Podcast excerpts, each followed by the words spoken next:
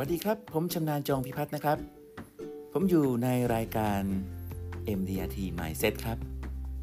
วันนี้เราจะได้พูดคุยกับสาวสวยท่านหนึ่งที่ทำคุณวุฒิ MDRT มา 4 ปีผ่านไปแล้วนะครับ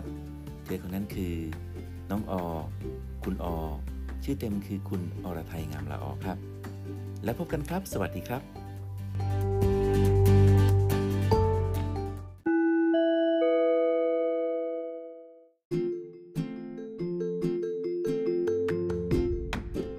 สวัสดีครับท่านผู้ฟังครับ วันนี้ผมอยู่ในรายการ Mindset นะครับ MDRT Mindset วันนี้เราจะพูดคุยกับประสบการณ์ของสุภาพสตรีท่านหนึ่งนะครับ ที่อยู่ในอาชีพ ตัวแทนประกันชีวิตและที่ปรึกษาทางการเงินมาหลายปีแล้วครับ แต่ว่าใน 4 ปีที่ผ่านมานั้นเป็นปีที่มหัศจรรย์ของเธอ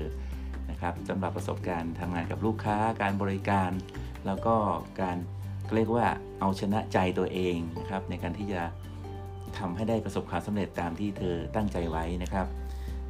สุภาพสิท่านนั้นไม่ใช่ใครอื่นนะครับ บางคนก็เรียกว่าน้องอบางคนก็เรียกว่าคุณออาอาจจะมีน้องๆที่เข้ามาทีหลังบอกว่าพี่อนะคนนั้นคือคุณอรไทยงามละอ วันนี้ขอต้อนรับคุณอรไทยงามละอกับพวกเราหน่อยนะครับ สวัสดีครับคุณอรไทยครับ สวัสดีค่ะ เดี๋ยวเราคุยกันเป็นธรรมชาติทางการไม่ต้องเนาะเอาธรรมดาดีกว่านะได้เลยค่ะพี่โอเคสบายนะครับสบายนะคะมีอะไรจะแนะนำตัวเองอีกเพิ่มเติมอีกนิดนึงไหมครับกับพวกเราที่ฟังอยู่ครับค่ะ สวัสดีค่ะออนะคะ ชื่อจริงอรไทยงามละออค่ะอืมค่ะ เข้าสู่คำถามเลยดีกว่าเนาะได้เลยค่ะอ่าเอ่อน้องออเข้ามาสู่อาชีพการเป็นตัวแทนได้ยังไงบ้างครับ ก็ตรงนี้ต้อง ย้อนไปนานนิดนึงนะคะพี่เกือบประมาณ 10 ปีที่แล้วค่ะอ่าอ่าก็คือเราทำงานประจำอยู่ที่ศูนย์การค้าเซ็นทรัลแอร์พอร์ตก็เป็นสถาบันลดน้ำหนักแห่งหนึ่งก็อยู่ในนั้นครับแล้วก็บังเอิญนะคะ ก็มีพี่เล็กอืมเดินไปที่ที่ที่ที่เราทำงานอยู่ เขาก็มีลูกค้าอยู่ในนั้นอืมซึ่งเป็นเพื่อนเรานี่แหละค่ะ ก็เขาก็ไปขายประกัน เรารู้อยู่แล้วล่ะว่า เขาคนเนี้ยมาขายประกัน เออเราก็ไม่คุยกับเขาเพราะเรากลัวกลัวโดนขาย เอากลัวโดนขายใช่ค่ะ อ๋อก็เลยแบบ อะรู้ว่าคนนี้ชื่อพี่เล็กนะ แต่ว่าไม่คุยกับเขา เข้ามาทางไหนแล้วก็ไปอีกทางหนึ่งใช่ พยายามอยู่ห่างๆไว้ถูกถูกค่ะ แล้วทีนี้เนี่ย เออ แต่แปลกใจทุกครั้งพี่เล็กมาเขาจะมีอะไรติดไม้ติดมือมาให้ลูกค้าของเขาครับนะคะ แล้วก็ซึ่งเราเนี่ยไม่ได้เป็นลูกค้าของเขา เราได้อันนี้ส่งส์อันนั้นด้วยอืมค่ะ ครั้งแรกรู้สึกว่าน่าจะเป็นหนังสือธรรมะอืม หนังหนังสือธรรมะที่พี่เขาเอามาให้ก็ไม่ใช่หนังสือธรรมะแบบ เล่มเล็ก ๆ ที่เขาแจกฟรีทั่วไปอะค่ะดูมีมูลค่าดูมีราคาอดูย่างเงี้ดียมีราคา ใช่ใช่อืมเราก็อ้าวฝากเราด้วยเหรอ เราก็เราก็สนใจเราก็รับไว้อะไรอย่างนี้จริแต่งๆครั้งที่เรายังไม่ได้เป็นลูกค้า ใช่ แล้วเราก็ยังไม่คุยกับเขานะก็ขอบคุณเขาเฉยๆอย่างเงี้ยค่ะ แล้วก็มีครั้งที่สองอืมแล้วก็ครั้งที่สามอืมาทุกครั้ง ลูกค้าเขาได้ยังไง เราก็ได้อย่างนั้นทุกครั้งอืมอืม เราก็เลยแบบครั้งที่สามทนไม่ไหวแล้ววะ ก็เลยเดินเข้าไปถามเขาว่าพี่มีเออประกันอะไรถูกเออๆที่หนูสามารถซื้อได้บ้างคะ ตอบแทนบุญคุณที่ได้รับของมาหลายครั้งใช่เป็นเคสแรกที่เราเดินเข้าไปขอซื้อประกันเออเออเลยครับค่ะ ก็เลยแบบประทับใจ แบบเหมือนประมาณ ซึ่งเราก็เป็นนักนักขายค่ะณตอนนั้นอะอ่าเราก็เป็นตำแหน่งงานเราแต่ตอนนั้นซลล์เนี่ยมันเป็นลูกค้านี่ไม่ได้เป็นตัวแทนนี่ ใช่ไหมค่ะเออใช่แค่เริ่มต้นใช่เป็นลูกค้าก่อนถูกค่ะอ่าเราก็ประทับใจค่ะแล้วเราก็เลยบอกว่า ซึ่งเราก็เป็นนักขายเหมือนกัน เราก็บอกพี่พูดขึ้นมาลอยๆกับพี่เขาว่าหนูประทับใจการทำงานของพี่มากอืมถ้าวันใดวันหนึ่งหนู เกิดรู้สึกอิ่มตัวกับงานตรงเนี้ย หนูอยากไปเป็นตัวแทนเหมือนพี่หนูอยากทำงานเหมือนพี่ เพราะชอบวิธีการทำงานของพี่อืมอะไรอย่างเงี้ยค่ะอืมอืมแค่นั้นแหละแค่พี่เล็นั้กนแหละก็ชวนไปสมัครเป็นตัวแทนประกันเขาค่ะเลยชวนไปสอบใบอนุญาตใช่ค่ะเนาะใช่ใช่อ่าซึ่งค่ะแรกๆมาเป็นตัวแทนก็ทำงานคู่กันไป ก็ทำงานคู่กันไปอืมทำบ้างไม่ทำบ้างนะตอนนั้น เห็นว่ามีคำพูดที่สัญญากันไว้อ๋อเอ่อใช่ใช่ยังไงใช่นะครับ ก็คือ พี่เล็กก็บอกว่าเนี่ยเขาก็เห็นการทำงานของเราเนาะว่าลักษณะการทำงานของเราอะนักขายคล้ายๆกันเขาบอกว่าถ้ามาเป็นตัวแทนเนี่ย เราจะแบบดีกว่านี้จะมีทั้งเวลาทั้งรายได้เราก็จะเยอะกว่านี้นะ อืมเราก็ด้วยที่เราเป็นเด็กก็รับปากกับผู้ใหญ่เป็นงั้นแหละว่าพี่ๆขอเวลาห้าปีนะอ่าคือเขาไม่ได้บอกขอเวลาเท่าไหร่แต่เราพูดไปเองใช่ใช่พูดให้ยาวๆเข้าไว้เราก่อนจะผลักเข้าไปนั่นแหละ เราจะผลักเข้าไปนั่นแหละค่ะเออแต่ว่าเออเราก็ไม่รู้จะพูดยังไงก็เหมือนแบบเออพูดไปก่อน พูดไปก่อนค่ะเออขก็อเลยห้าปีก็เลยอะไรพูดเงี้ยว่าห้าปีไว้ใช่ตั้งแต่ใช่วันนั้น ใช่ค่ะเออแล้วชีวิตก็ดำเนินไปชีวิต อย่างรวดเร็วผ่านไปห้าปีออเวลาก็ผ่านไปเออห้าปี แล้วตอนนั้นส่วนตัวชีวิตเป็นยังไงบ้างที่ทำงาน ส่วนอยู่ตัวชีวิตอืมรายได้อืมดีนะ เพราะว่าเราทำงานหนักขึ้น เพราะว่าเขามีการเปลี่ยนผู้บริหารอืมก็ทำให้อ่า เขาเรียกว่ายอดขายดีขึ้นค่าคอมมิชชั่นคขรับองเราก็ดีขึ้นครับ แต่ว่ามันส่วนทางกับอ่า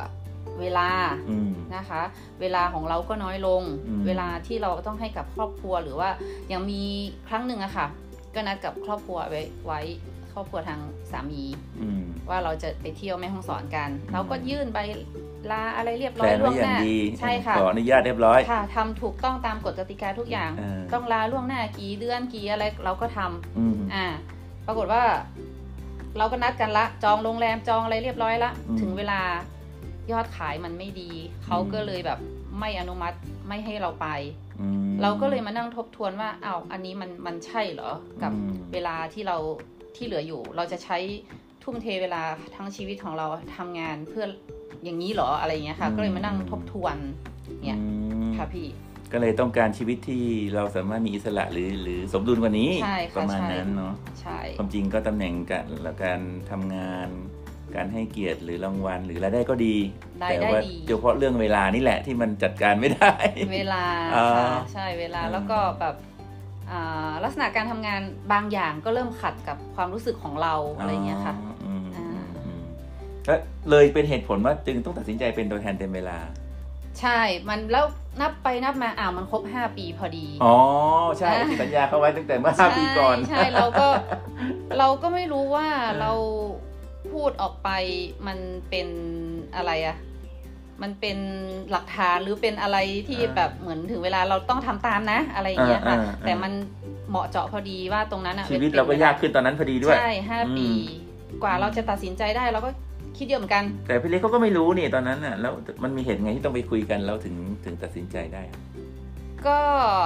ก็มีคือบางบางครั้งเรามีปัญหาเรื่องการทำงานอะไรเงี้ยค่ะอ๋อเราก็ปรึกษาพี่เล็กบ้างอืมก็คอยอัปเดตกันตลอดว่าพี่แบบเออ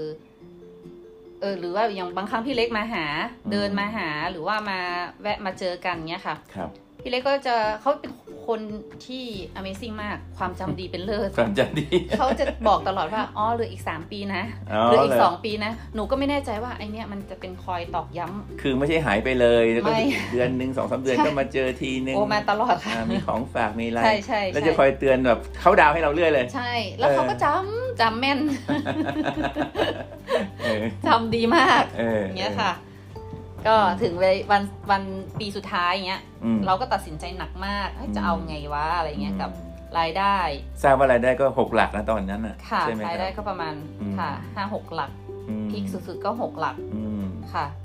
แล้วก็อ่าประกอบกับหนี้สินอืมของเราที่มี เราก็มีความรู้สึกว่า ฉันต้องอ่าเขาเรียกว่าอะไรตัวดำตัวขาวอะค่ะเออเออตัวดำในใจเราก็แบบต้องเกาะไ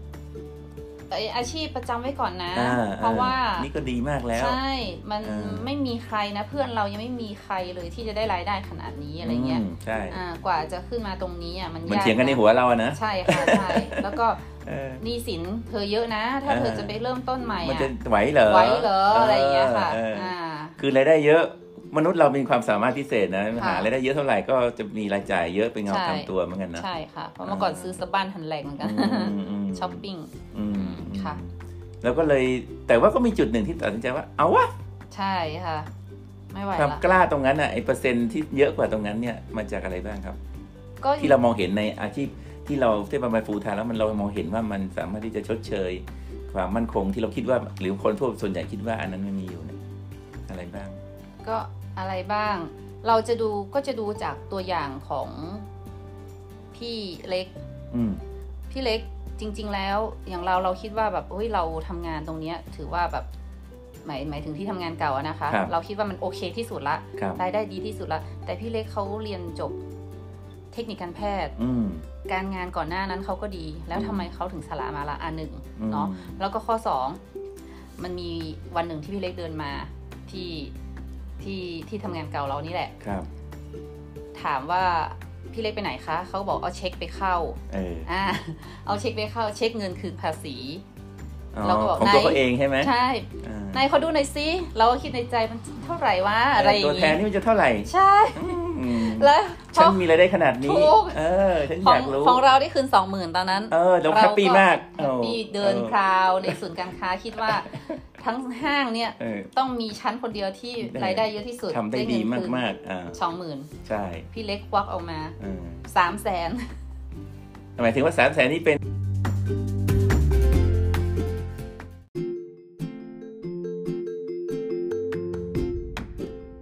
เงินคืนภาษีของเงินเขาคืนภาษีของเขาเราก็เลยแบบคุยกับเขาจริงจังเลยพี่สรุปรายได้พี่เท่าไหร่เนี่ยเออมันต้องเยอะใช่มันต้องเยอะกว่าเราสิเนาะเออต้อเนาะงเยอะกว่าเรามากเท่าไหร่อะไรเงี้ยเอกี่อเท่าเยอะกว่าเราเท่าไหร่ก็ไม่เท่าไหร่แต่ว่าเอ๊ะทำไมคืนเยอะขนาดนั้นใช่ค่ะใช่ก็ต้องมีวิธีคิดของเขาถูกค่ะอ๋อก็เลยได้คุยรายละเอียดกันเรื่องใช่รายได้ที่มารายได้ถูกสรุปก็คือเรื่องเงินเรื่องใหญ่ค่ะ ที่เราตัดสินใจมาทำงานเต็มเวลาอ่าก็คือเราเราได้เยอะแต่ว่ามีโอกาสที่นี่ถ้าเกิดเราทำได้ดีก็มีโอกาสได้มากกว่าเหมือนกัน ใช่ค่ะอ่าใช่ แล้วในเรื่องของเวลาหรืออะไรยังอยู่ในใจเราอยู่ไหมอ้าวเวลาก็ยังยังมีอยู่เพราะว่าทุกครั้งในการทำงานประจำเวลาจะถึงเทศกาลอืม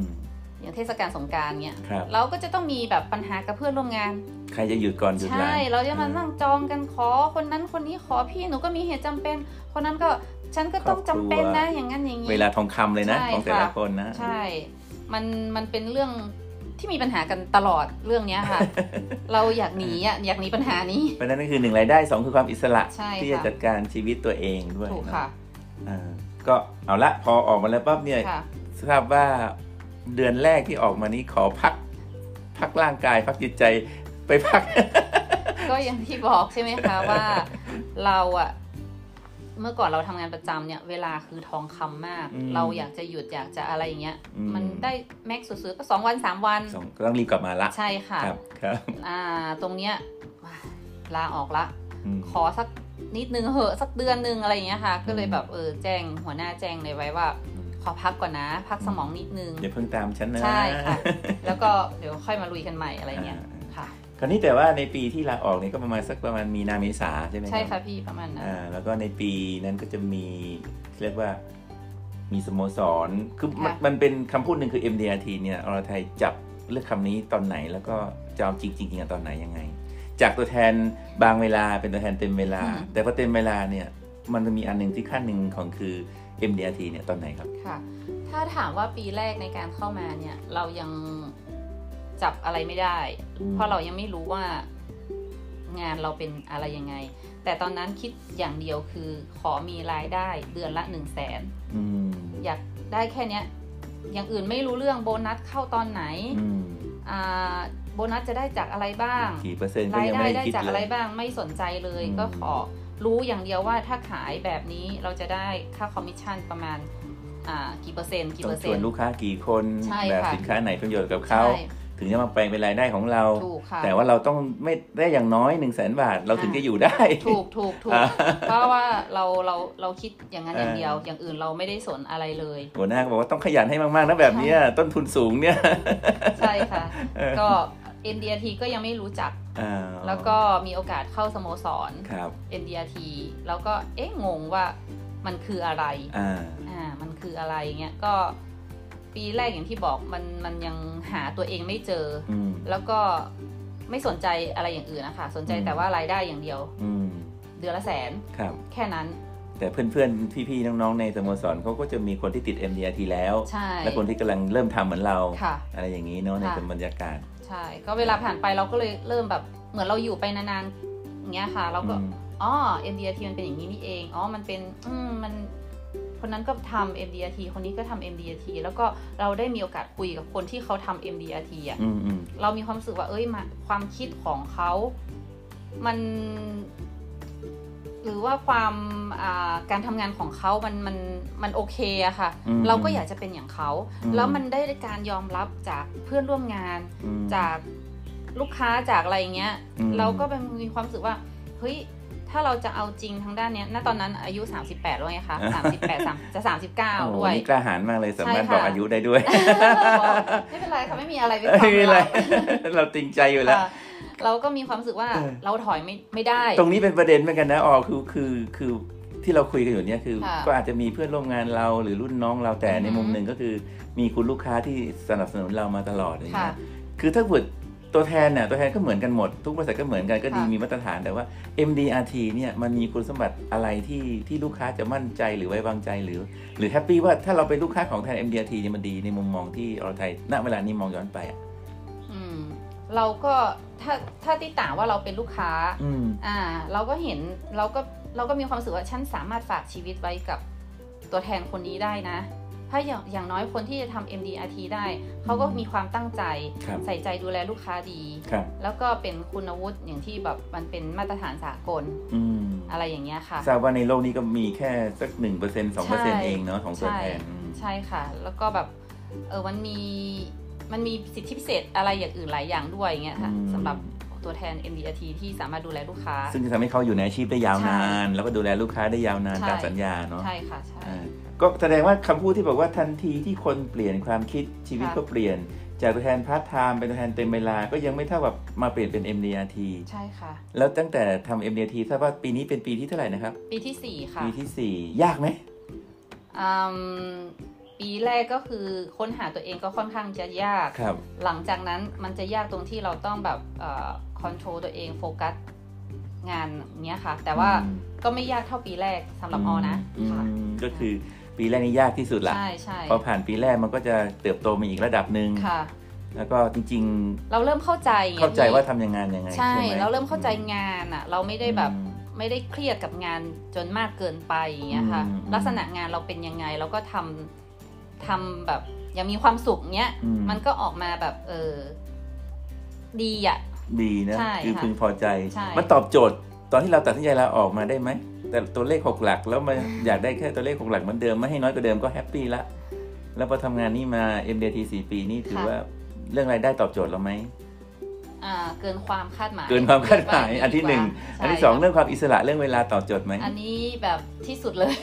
อ๋อเพราะว่าอืมจากเราไม่เคยไปเมืองนอกอืมเราก็ได้ไปเมืองนอกอืมแล้วคิดในใจว่าอ่าเรายังแบบบางครั้งเราคิดแวบมาเนี่ยถ้าเราทำงานประจำอยู่ ถึงแม้เราจะมีเงินอืม แต่ว่าเราลาไม่ได้อะมันมีได้ประโยชน์อะไรไปไหมเนอะใช่ค่ะมอันนี้แบบเออเราอยากจะไปไหนก็ก็ก็ไปได้ แล้วก็ประกอบกับตอนเนี้ยเราอยู่ที่ไหนของโลกใบนี้ถ้าเราจะทำงานมันก็ทำได้อะทำได้ค่ะเลยเนาะใช่อืมมันก็ไม่ได้เป็นอุปสรรคในการทำงานด้วยอย่างเงี้ยค่ะทั้งหมดทั้งมวลเนี่ยมันจะเกิดไม่ได้ถ้าไม่มีลูกค้าที่ support เราเนาะใช่เอออัอันนี้สำคัญที่สุดเดี๋ยวมาพูดถึงกลุ่มลูกค้าบ้างแล้วเออจริง ๆ เพราะว่าในในใน business อื่น หรือการบริการอื่นเนี่ยมันค่ะเหมือนกับ เป็นลูกค้าแล้วก็จบกับการขายไปแล้ว หรือว่าอือฮึบริการแล้วก็จบไปแต่ว่าการเป็นลูกค้าของตัวแทนประกัน หรือตัวแทน MDRT เนี่ยค่ะมันคือสัญญาเป็นสิบปี 20 ปีอือหือตอนนี้ถ้าพูดถึงอายุงานเราไทยก็ 10 ปีแล้วใช่เป็นค่ะ MDRT มา 4 ปีประมาณนี้ใช่ไหมค่ะมีลูกค้าที่ประทับใจตั้งแต่รุ่นแรก ๆ หรือว่ารุ่นหลังๆก็แล้วแต่เธอเนี่ยแล้วแล้วคือเห็นนรไทยไปไหนลงเฟซอะไรเงี้ยหรือว่าอะไรเนี่ยก็มักจะไปอยู่กับลูกค้าตามที่บ้านเขาบ้างที่บ้านที่ร้านกาแฟ กินอาหารหรือการบริการเนี่ยอือหือคือถ้าเกิดว่าไม่ถามเรื่องลูกค้านี่ก็จะแปลกไปละอือฮึเนาะเออเออทำไมเรามีความสัมพันธ์ที่ดีหรืออยู่กับลูกค้าได้ ไปขนาดนั้นแล้วก็เรารักลูกค้าหรือจริง ๆ แค่ธุรกิจ หรือว่าลูกค้าเขารู้สึกไงจริงๆอะในมุมในมุมมองพอไทยลองเล่าให้ฟังนิดนึงอืมก็อย่างตอนแรกอะ่ะเรายอมรับนะว่าตอนเรามาทำงานใหม่ๆอะค่ะเรายังไม่เข้าใจงานเนื้องานที่แท้จริงครับเราก็ อยากทำงานเพื่อให้ได้เงิน ได้ผลอ่าตอบแทนเออใช่ไหมคะ ครับ แล้วตอนลูกค้าเวลาลูกค้าที่มีประกันกับเราเขาเข้าโรงพยาบาลเนี้ยอืม บางครั้งเขาโทรมา ถ้าเราติดงานหรือว่าอะไรเงี้ยเราก็จะแบบแอบบ่นเล็กน้อย อืม แต่ไม่ได้บ่นต่อหน้าลูกค้านะ เราก็จะบ่นแบบเอ้ย เราต้องไปแล้วเหรอเนี่ยอต้อย่างเงี้ไปยต้องไปดูแลเขาอีกแล้วเหรอใช่อไรอย่างงี้ค่ะใช่แรกๆกันนะ ใช่ค่ะ แต่ความจริงแล้วรกหลังจากนั้นเป็นยังไงบ้างๆหลังจากนั้นเวลาผ่านไปอ่าเราไม่รู้ว่าเราได้รับการ เราเริ่มทำงาน เริ่มลุ่มหลงกับมัน เริ่มรักงานอืมเริ่มแบบเหมือนมันซึมซับมาตอนไหนไม่รู้ แต่มันเป็นไปโดยอัตโนมัติเนี้ยค่ะ อย่างบางครั้งเรารู้ว่าลูกค้า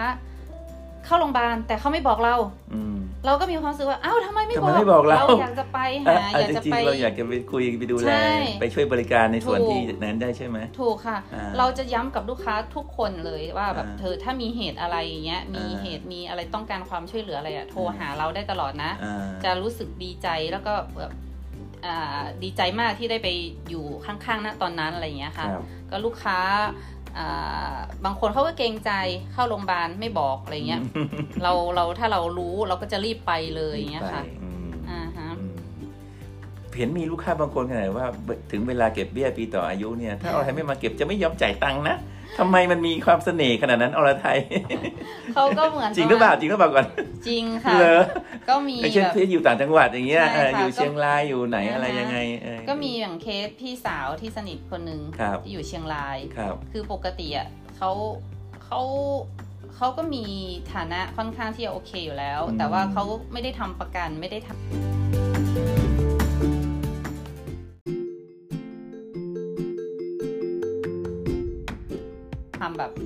อะไรที่ไหนเลย เพราะว่าเขาก็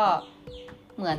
ก็ไม่ไม่ได้ happy อย่างเงี้ยค่ะอืมแต่ทีนี้อะพอเรามาเริ่มมาทำตรงเนี้ย เราก็อธิบายคุยให้เขาฟังว่าลักษณะมันเป็นแบบประมาณนี้อย่างนี้นะอืมตอนแรกเขาก็ เออเหรอ ก็ซื้อช่วยเราอืมมาเล่มสองเล่มอะไรเงี้ยค่ะอืมแต่หลังๆเริ่มมาแบบ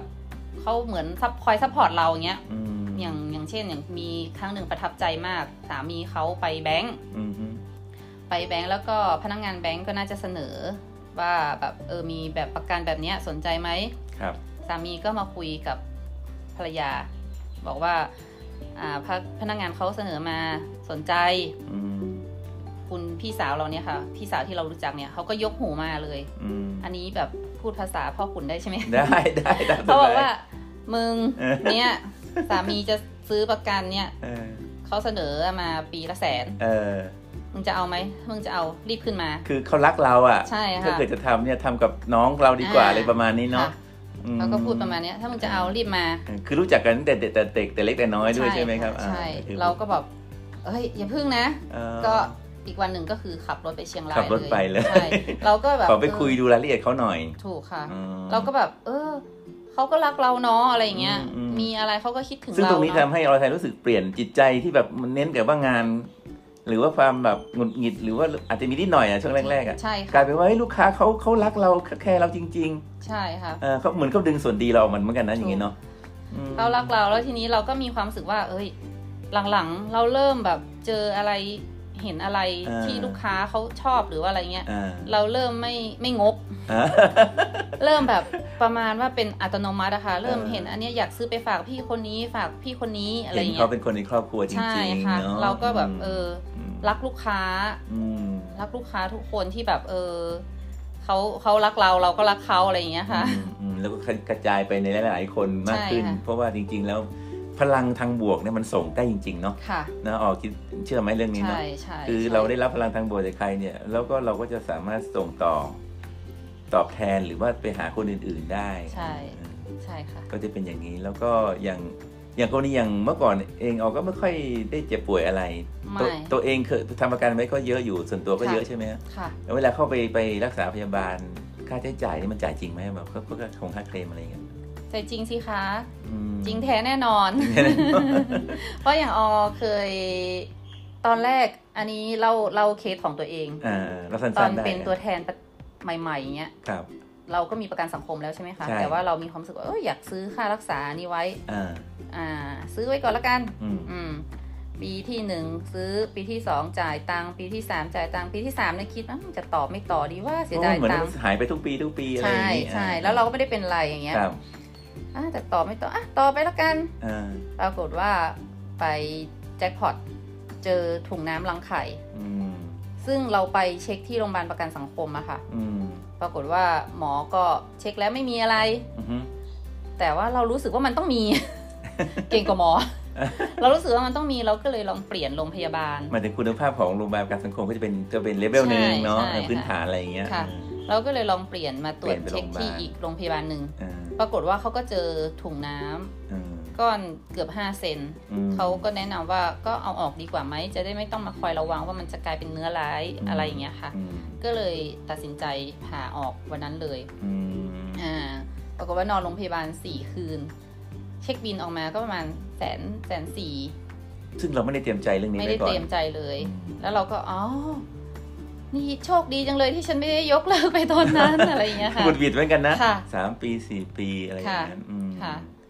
เราก็เลยมีความรู้สึกว่าเฮ้ยแบบอืมเราก็คือมามาเจอโรงพยาบาลที่ดีคุณหมอที่ดีค่ะแนะนำแล้วเราก็ตัดสินใจค่ะผ่าตัดใช่ค่าใช้จ่ายเราต้องจ่ายเพิ่มอะไรไหมอ๋อรู้สึกว่าจ่ายมีจ่ายส่วนต่างค่าห้องนิดหน่อย นิดหน่อยค่ะ เพราะว่าค่าห้องเรามีน้อยนะตอนนั้นอืมค่ะ แต่ค่ารักษาไม่ต้องจ่ายอืมค่ะ ก็คือทุกวันนี้สัญญานี้ก็ยังคงคงอยู่ต่อไปเอากอดไว้อย่างดีเลยคราวค่ะนี้พี่ไม่เราไม่เราต้องส่งทุกปีแล้วคราวนี้แน่นอนค่ะ ไม่ยอมเออถึงเวลายังไม่ถึงเวลาก็คอยเช็คแล้วเพราะค่ะเหตุนี้รู้หรือเปล่าที่ออชอบไปเยี่ยมคนไข้ที่โรงพยาบาลคือเรารู้สึกว่าวันหนึ่งเราเคยเป็นลูกคนไข้ค่ะเป็นลูกค้าแล้วได้รับการดูแลใช่ค่ะนแล้วก็เราอยากจะให้กำลังใจคนที่เขาไปพักรักษาอะไรเงี้ยถูเนาะกค่ะถูกอืมอืมเอาละครับก็คงคงมี เวลาพูดถึงเรื่องของว่า เอ้ยถ้าเป็น MDRT 4 ปีเนี่ยก็ค่ะคือเป็นพันวันเลยนะเนี่ยชีวิตแต่ละวันละวันของคนที่ทำงานแบบนี้สำหรับเรากับตัวเองกับครอบครัวเรากับลูกค้าเนี่ยทำอะไรบ้างครับมันอืมอย่างณปัจจุบันใช่ไหมคะ เราเราเราเข้าใจงานแล้วอืมว่าลักษณะงานเราเป็นอะไรยังไง เราก็มันเหมือนเราก็ไปเยี่ยมลูกค้าปกติอะค่ะ ครับ เยี่ยมลูกค้าปกติ คือเปลี่ยนที่เขาเรียกว่าเปลี่ยนที่ออฟฟิศไปเป็นบ้านลูกค้าบ้าง ร้านลูกค้าบ้างอ่าฮะร้านกาแฟบ้างครัก็บพูดคุยกันสพเพเหระลูกค้าอ่ามีมีเรื่องอะไรก็จะปรึกษาเราเรามีเรื่องอะไรก็ปรึกษาลูกค้าอย่างเงี้ยค่ะ เห็นว่าถึงขนาดจองตั๋วจองทริปลงลงโรงแรมใช่อะไรให้ในหมดคือไม่ใช่เฉพาะงานประกันละ ถูกค่ะ คือเป็นวิถีชีวิตเนาะเป็นถูกวิถีชีวิตที่เขาชอบอะไรเราทำได้เราก็ช่วยเขาใช่ใช่แล้วก็ได้ช่วยเหลือเขาอย่างเงี้ยเขามีลูกค้าเขาแนะนำเราอืมพาเราไปขายประกันก็มีเลอะใช่โทรนัดอะไรจัดการให้เราเรียบร้อย แล้วก็อ่าแบบถึงเวลาก็พาไป เรายังไม่เข้าเรื่องเลยเขาเข้าเรื่องให้เราเขาเข้าเรื่องให้เราใช่ค่ะเนี้ยเราก็เลยว่าเออเราเข้าเริ่มเข้าใจงาน เราก็เลยแบบรักงานนี้อย่างเงี้ยค่ะอืมมันมันไม่ได้กดดันมันมันไม่ได้เครียดอะไรมากเลยอืมอืม ก็ถือว่านี่เป็นสิ่งที่ค่ะ ทำงานเป็นงานและชีวิตส่วนตัวก็ดีไหมครับ ส่วนตัว ดีมากค่ะ ดีความมากสัมพันธ์กับคนรอบข้าง อืมกับแม่กับครอบครัวกับสามีมีเวลาได้ใช้ด้วยใช่กันมากค่ะขึ้น ดีขึ้น อืม เยอะเลย ก็ค่ะ ถือว่าดีเลยเนาะ ค่ะ จะพูดแต่ข้อดีอย่างเดียว ข้อที่ไม่ดีมีไหมในอาชีพเนี่ย แล้วก็ข้อที่ไม่ดีไม่เวลาเจอลูกค้าแล้วไม่ได้อะไรอย่างเงี้ย ข้อที่ไม่ดี มันก็มีน่าจะมีบ้างนะ อืม แต่ว่าเรามันก็ไม่ได้รุนแรงร้ายแรงอะไรอะไรอย่างเงี้ยบางครั้งอืมมันก็มีบ้างที่เราแบบไปเจอลูกค้าที่เขาไม่เข้าใจอ่างานเราอ่าเขาเอาประสบการณ์เก่าๆของเขามา ว่ามาตัดสินว่าตัวแทนประกัน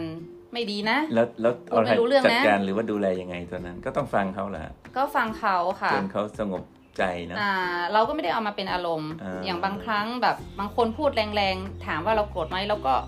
อาจจะมีความรู้สึกบ้างอ่าแต่ว่าเวลาผ่านไปเราก็ไม่ได้สนใจเขาอะค่ะอ่าก็ปล่อยให้เขาพูดไปไงแต่ว่าถ้าเขามีเขาเปิดโอกาสให้เราคุยเราก็จะอธิบายให้ฟังว่า เออมันสิ่งที่เขาไม่พอใจไม่ happy มันคืออะไรอย่างเงี้ยค่ะอืมคอยอธิบายให้เขาฟัง ก็ต้องยอมรับว่าเอ่ออืมบางลูกค้าส่วนใหญ่เขาก็จะไม่ค่อยประทับใจกับ ลักษณะงานหรือว่าตัวแทนที่เขาทำที่ทิ้งไปอะไรใช่ยังไงใช่อืมใช่อย่างเงี้ยก็เราเลยก็กลับสงสารเขาเหมือนประมาณว่าอะเขาโดนทอดทิ้งกลับคิดอีกทิ้แบงบหนึ่งเอออย่างเงี้ยนี่ค่ะให้เราดูแลไหมเออเราก็ต้องใช่อดทนหน่อยนะซึ่งเราก็คิดว่าเออถ้าเป็นเราเราก็แบบอาจจะโกรธก็คิดเหมือนเขาเหมันแหละใช่อย่างเงี้ยค่ะ ก็เป็นเหตุผลหนึ่งที่แบบว่าที่ทีมงานก็เลยชวนให้ไปวิปัสสนาด้วยใช่ไหมปีละใช่ครั้งนะอย่างน้อยใช่ค่ะใช่อืมเพื่อให้เรามีความเข้าใจลูกค้ารักค่ะลูกค้าเหมือนที่เหมือนที่คนดีๆ ลูกค้าดีๆรักเรา ใช่ค่ะอ่าหรือคนที่ยังไม่เข้าใจเราก็เข้าใจเขาถูกค่ะ ให้มากกว่านั้นอีกแล้วใช่ วันหนึ่งก็เป็นเพื่อนที่ดีต่อกันใช่นะค่ะใช่เอาละครับมาถึงช่วงคำถามสองคำถามสุดท้ายนะ ค่ะพี่ช่วงข้อคิดจากการทำงานกับเพื่อนๆร่วมอาชีพจะมียังไงแนะนำหรือว่าบอกเล่าให้ฟังได้ไหมครับอืมก็มีอย่างเดียวคือ stay focus โฟกัสงานของเรา อ่าฮะ แต่ว่าออชอบชอบอ่ามีครั้งหนึ่งที่ไปรับการอบรมอะค่ะ ครับ รู้สึกว่า ชื่ออาจารย์เป็นคนมาเลเซียใช่ไหมคะอืมอาจารย์ตันหรือเปล่าอ่าอาจารย์อาจารย์ตันคาฮอลค่ะ อาจารย์เขาก็บอกว่าคนเราเมื่อก่อนทำงานประจำแปดชั่วโมงเก้าชั่วโมงเนาะอืมเข้าแปดโมงออกห้าโมงอืมฮึเขาบังคับอะให้ไปเป็นทำงานประจำอืมเพราะเราต้องรับเงินเดือนเขาเราขายเวลาให้เขาไปเลยใช่แล้วก็ไปอืมแปดโมงเลิกห้าโมงนะมอาทิตย์หนึ่งหยุดวันหนึ่งครับได้เงินเดือนแค่นี้ ได้เงินเดือนเท่านี้ครับเราก็ต้องทำ แต่ว่าตอนเรามาเป็นตัวแทนเนี้ยเรากลับแบบเหมือน อยากทำงานวันละชั่วโมงสองชั่วโมง แต่เราอยากได้ เยอะเยอะๆเออมันจริงไหมๆใช่แล้วทำไมเราไม่ทำให้มันเป็นคิดว่านี่คืองานประจำของเราล่ะอ่าอะไรอย่างเงี้ยเราก็ get นะตอนนั้นอะว่าอืมโอเคอืมไม่ได้เราก็ต้องทำทุกวันนี้เราทำงานประจำนะครับ เราไม่ได้ทำงาน ไม่ได้ทำงานวันละชั่วโมงสองชั่วโมงไม่ได้ทำงานพาร์ทไทม์นะอะไรอย่างเงี้ยค่ะอืมก็ต้องคิดว่า วันนี้เราจะทำอะไรบ้างก็ต้องมีการวางแผนอืมค่ะ ซึ่งเป็นวิธีคิดที่ของผู้ประกอบการที่สำเร็จนะต้องวางค่ะแผนทำงานตามตามแผนงานที่เราใช่วางค่ะไว้เนาะ stay focus ในอาชีพของเราใช่ค่ะอ่าแล้วก็ทำให้มันสม่ำเสมอสม่ำเสมอใช่อืมอยากขอบคุณใครบ้างครับในความสำเร็จที่ได้รับมาอืมก็ก่อนอื่นขอบคุณตัวเองอืมที่กล้าตัดสินใจนะวันนั้น ถ้าไม่ตัดสินใจแบบ ก็เราก็ไม่รู้เนาะว่า ตอนนี้จะเป็นยังไง อือฮึแล้วก็ขอบคุณพี่เล็กอือฮึที่แวะไป แม่ไปเตือนอยู่เรื่อย ไปวันนั้น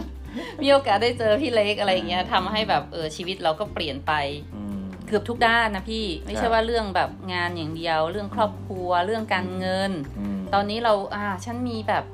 พอร์ตกองทุนฉันโตขึ้นขนาดนี้อืม ไอมีเงินเก็บจากตรงนั้นตรงนี้ อืม ซึ่งไม่เมื่อก่อนไม่เคยคิดอะไม่เคยคิด จริง ๆ ว่าเออมันจะเก็บเงินนิได้สัยการหาเงินทำได้ได้ดีกว่าเดิม แล้วก็ค่ะนิสัยการเก็บเงินก็ดีกว่าเดิมด้วย ดีคือดีกว่าเดิมร้อยเปอร์เซ็นต์อ่าเพราะว่าเมื่อก่อนเราไม่เคยคิดเรื่องนี้อ๋อออ่าแล้วก็ที่สำคัญขอบคุณลูกค้าทุกคนที่คอย support และรักอรไทยอืมอีอะเยอะอรไทยก็จะรักเออและดูแลลูกค้าทุกคนจริง ๆ มันมีความรู้หลายอย่างที่จะแบ่งปันกับกันอีกกันเนาะแต่ว่าค่ะ เวลาเราประมาณนี้ก็ค่ะ อาจจะขอเชิญมาในรอบต่อๆไปได้ว่าเลยพร้อมสิ่งเสมอสิ่งที่เราได้ไปแนะนำลูกค้าค่ะแล้วเขาเก็ตแล้วเขาก็ทำทำเหมือนบางคนก็ทำได้เยอะกว่าเราค่ะดีกว่าเราบางคนเราก็เรียนแบบเขาใช่ค่ะเราได้แบ่งปันกันมีอะไรบ้างในค่ะ ในมุมมองลูกค้าเนาะ ค่ะ วันนี้ก็ขอบคุณท่านผู้ฟังขอบคุณเพื่อนๆเนาะแล้วขอบคุณค่ะ อรไทยด้วยที่ มาพูดคุยกันนะครับยินสำหรับดีมากสำหรับอ่าการพูดคุย จะตั้งหัวข้อว่าไงดีวันนี้ ตั้งหัวข้อว่ายังไงดีเนาะเออชีวิตสมดุลไหมเอ่าก็ดีนะคะพี่เออนะเพราะมันสมดุลจริงสมดุลดีค่ะขึ้นมีความสุขมากขึ้นๆค่ะแล้วก็อ่าขอบคุณไปถึงผู้ฟังทุกคนนะครับ ที่จ้ะติดตามเราในรายการ MDRT Mindset นะครับค่ะสำหรับพอดแคสต์ Mindset วันนี้ แล้วก็พวกเราทั้งสองคนผมกับ น้องออค่ะนะ ขอลาพวกเราไปก่อนในวันนี้นะครับค่ะขอบพระคุณทุกท่านครับ พบกันใหม่ในโอกาสต่อไปวันนี้ สวัสดีครับ สวัสดีค่ะ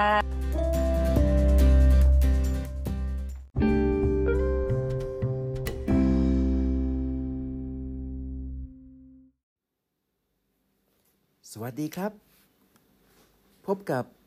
Mindset Station นะครับ กับผมชำนาญจองพิพัฒน์นะครับ ผู้ดำเนินรายการเกี่ยวกับ MDRT Mindset สำหรับวันนี้จะเป็นเรื่องที่แตกต่างออกไปนะครับ กับผู้หญิงเก่งท่านหนึ่ง ที่ประสบความสำเร็จในชีวิต มาเป็นขั้นเป็นตอนนะครับ จนเธอมีจุดเปลี่ยนในการได้เรียนรู้การวิปัสสนานะครับ แล้วก็เธอได้ผสมผสานวิถีชีวิต การทำงานครอบครัวกับวิปัสสนาอย่างไร แล้วก็ทำให้เกิดการเติบโตอย่างไร พบกัน ใน